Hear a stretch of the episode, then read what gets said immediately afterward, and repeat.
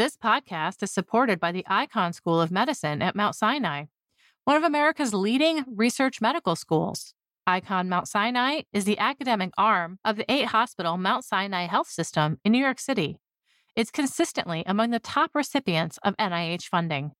Researchers at Icahn Mount Sinai have made breakthrough discoveries in many fields vital to advancing the health of patients, including cancer, COVID and long COVID, cardiology, neuroscience, and artificial intelligence.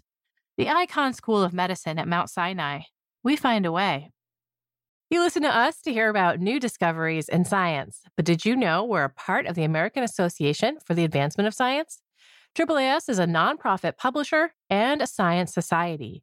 When you join AAAS, you help support our mission to advance science for the benefit of all. Become a AAAS member at the silver level or above to receive a year's subscription to science and an exclusive gift. Join today by visiting AAAS.org/join. That's AAAS.org/join.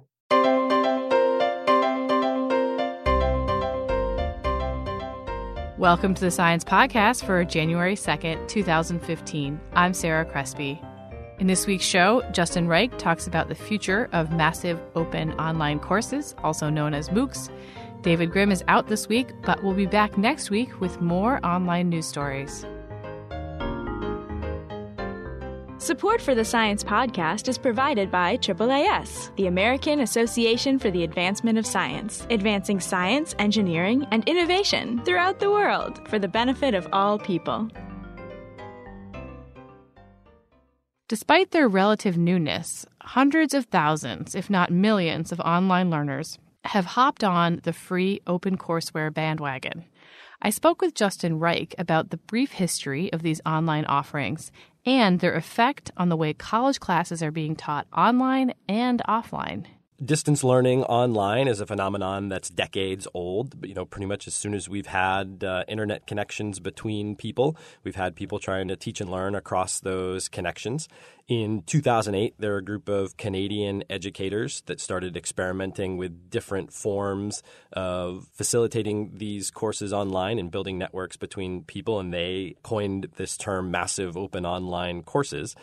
In 2011 at Stanford, there were a number of different efforts to create really large-scale courses that could accommodate tens of thousands and ultimately hundreds of thousands of people. Sebastian Thrun taught a course called Introduction to AI, which had over 100,000 people, and then a little later at MIT.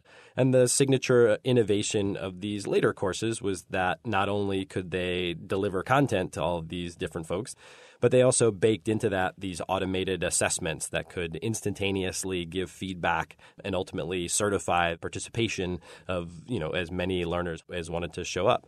So across a number of different institutions, including places like Harvard and Stanford and MIT, there's been tremendous investment over the last couple of years in creating these kinds of courses that make, learning experiences that were once only available to graduate students at these kinds of institutions available to anyone in the internet-connected world. What are the kind of the standard set of parameters for one of these massive courses? Does everyone participate simultaneously? Is it always free? What kind of things would you expect if you were signing up for one? As the field has evolved, the diversity of these courses has definitely expanded greatly. Mm-hmm. And so your expectations would vary based on what you were doing. So we have courses at HarvardX, which are as small as a few thousand people, and even some smaller courses that are by application only, that are 500 people or fewer. Our largest course, Introduction to Computer Science, has over 350,000 people registered for it. Some of the courses are absolutely every bit as difficult as the on-campus versions of our courses. If you can complete the problem sets in Introduction to Computer Science, you would probably do very well in our on-campus Introduction to Computer Science class. And then other courses are less concerned about certifying people's competency at really rigorous levels and more concerned with introducing people into a field and getting them familiar with the work that's happening. There have been a couple of courses that have been launched by MIT where you can earn a certificate in the course if if you answer the one and only question in the course, which is, did you do all the required work for this course? On your honor, if you've completed all that, then you can get a certificate. So it's an incredibly diverse time, especially I think if people had looked at just the first couple of courses that were created in 2011 or 2012. If you went back into the space now in 2014 and starting in 2015, I think people will find a much wider range of learning experiences. What do we know about the success of these courses? What kind of standards are being used to evaluate them? And are they meeting the goals of the people who are promulgating this? So I think one of the problems that we have now is that there are probably two indicators that people are really using. One is the certification rate of the course, which is usually calculated as the number of people who earn a certificate divided by the number of people who register. And that usually ends up being low, 5% or 6% of people. It's not necessarily a useful indicator because if a course does a really good job marketing itself, you might have tens of thousands of people who show up just kind of to check it out and maybe learn a little something about the field and then go on and leave. By contrast, you might have some courses which are, relatively straightforward to finish or are not super academically rigorous and more people finish. Or you might have courses that are really, really hard, trying to set a really high standard and fewer people finish. And all of those different approaches can meet the goals of the faculty behind them. The other things which are really easy to measure in these courses are how much participation people have. Virtually any time you take an action in one of these courses, it's recorded by the platform in the tracking logs as an event, as a click within the system. Since those are relatively easy to count, a lot of the early MOOC research has been counting those things. How many times do people press play? How many times do people submit a problem? In some ways, we have terabytes of data about what people are clicking and very little information about what's changing inside people's heads, which is what we really want to know. What we really want to know is whether or not students are learning in these experiences. And that means measuring at multiple time points throughout the course, trying to get a sense of what people's capabilities are as they come in and what their capabilities are as they end. We need to make sure that we're measuring all of the domains of learning that we care about in courses. So, for instance, we need to make sure in our science classes that we're measuring their quantitative fluency, their ability to manipulate formulas and variables and those kinds of things, but also their conceptual understanding. Do they have the right intuitions about how the physical world works? The third bullet point, which is in there, is to try to use a combination of assessments that are both homegrown and particular to the course, but also assessments that may have been validated in other kinds of research studies.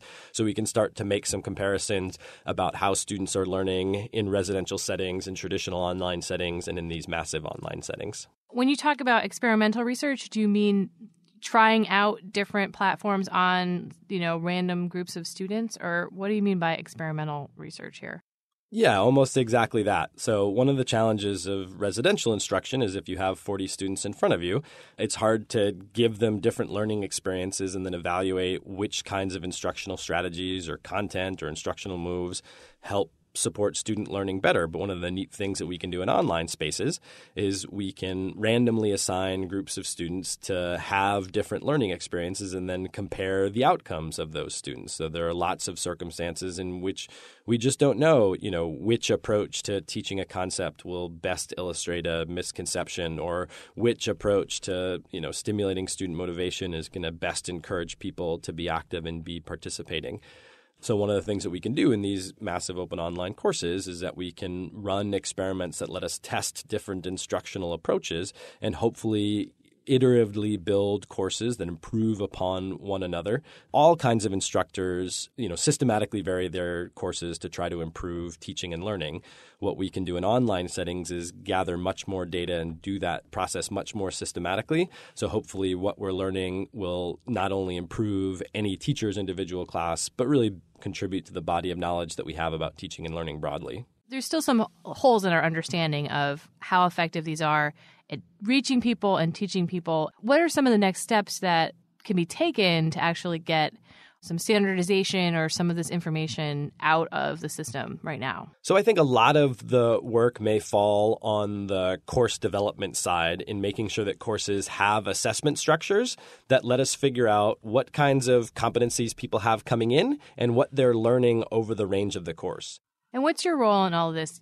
You're at Harvard, right? Are you participating in an online course? So I'm a HarvardX research fellow. So HarvardX has a team of researchers who are devoted to trying to figure out how the data that's produced by these platforms and the learning experiences people have can be used to advance the science of learning. I teach a class, but it's a residential traditional course at the Harvard Graduate School of Education called Massive, The Future of Learning at Scale.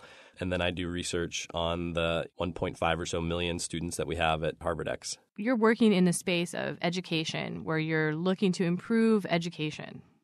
But a lot of people who teach at the college, the university level, do not have a background in education per se.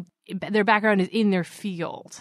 And so how does that play out when it comes to designing a class on a brand new platform and implementing experimental ideas across different student groups, or even just in designing a class that has assessment of the class itself built into it? So one of the things that we're learning, and certainly people who've done distance education for a long time have known for a long time, is that building really good online courses is a multidisciplinary endeavor. So it requires the expertise of subject matter experts who, again, may not be experts in education or online education. And so it's useful to have instructional designers and course developers and assessment experts, and really being able to bring together people with lots of different kinds of expertise to be able to create rich learning experiences, including educational researchers who might be able to say, you know, what are the most important questions that you have about teaching and learning in your field? What are the concepts that students most struggle with? And how could we design some experiments to figure out which approaches might serve folks best?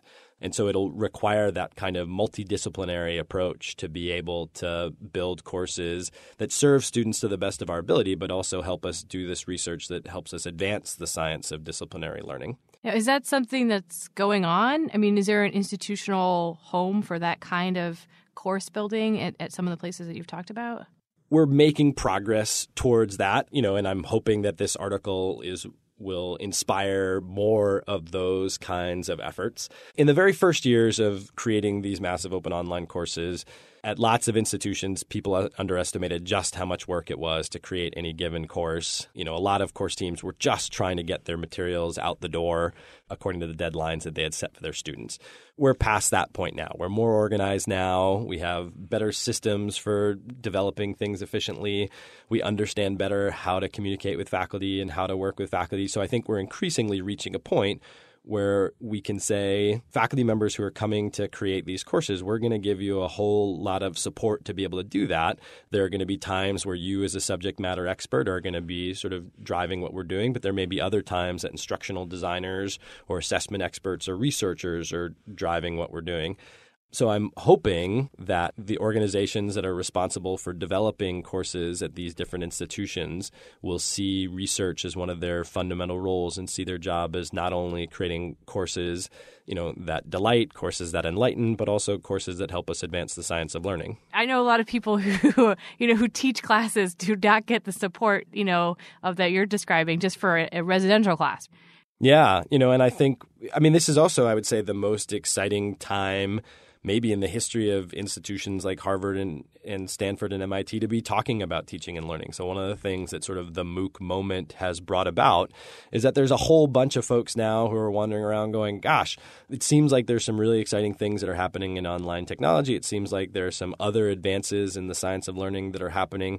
How could we figure out how to bring those insights into our classrooms? I mean, the idea that your teaching would be put online and sort of subject to the scrutiny of thousands and thousands of others has raised the possibility, you know, that we should be scrutinizing our teaching and learning widely. And this, you know, sort of built upon efforts that have been going on at a number of institutions to build, you know, centers for teaching and learning and things like that. You know, faculty are eager to get the kinds of supports that we're offering. And I think, you know, potentially what we'll see is much more connections between the kinds of resources that go into creating really good online classes and the kinds of resources that go into creating really good residential courses. And then, you know, there may be some opportunities for cost savings or sharing or other things like that. I don't know if you followed at all the decision by Yale to essentially adopt parts of Harvard's Introduction to Computer Science class.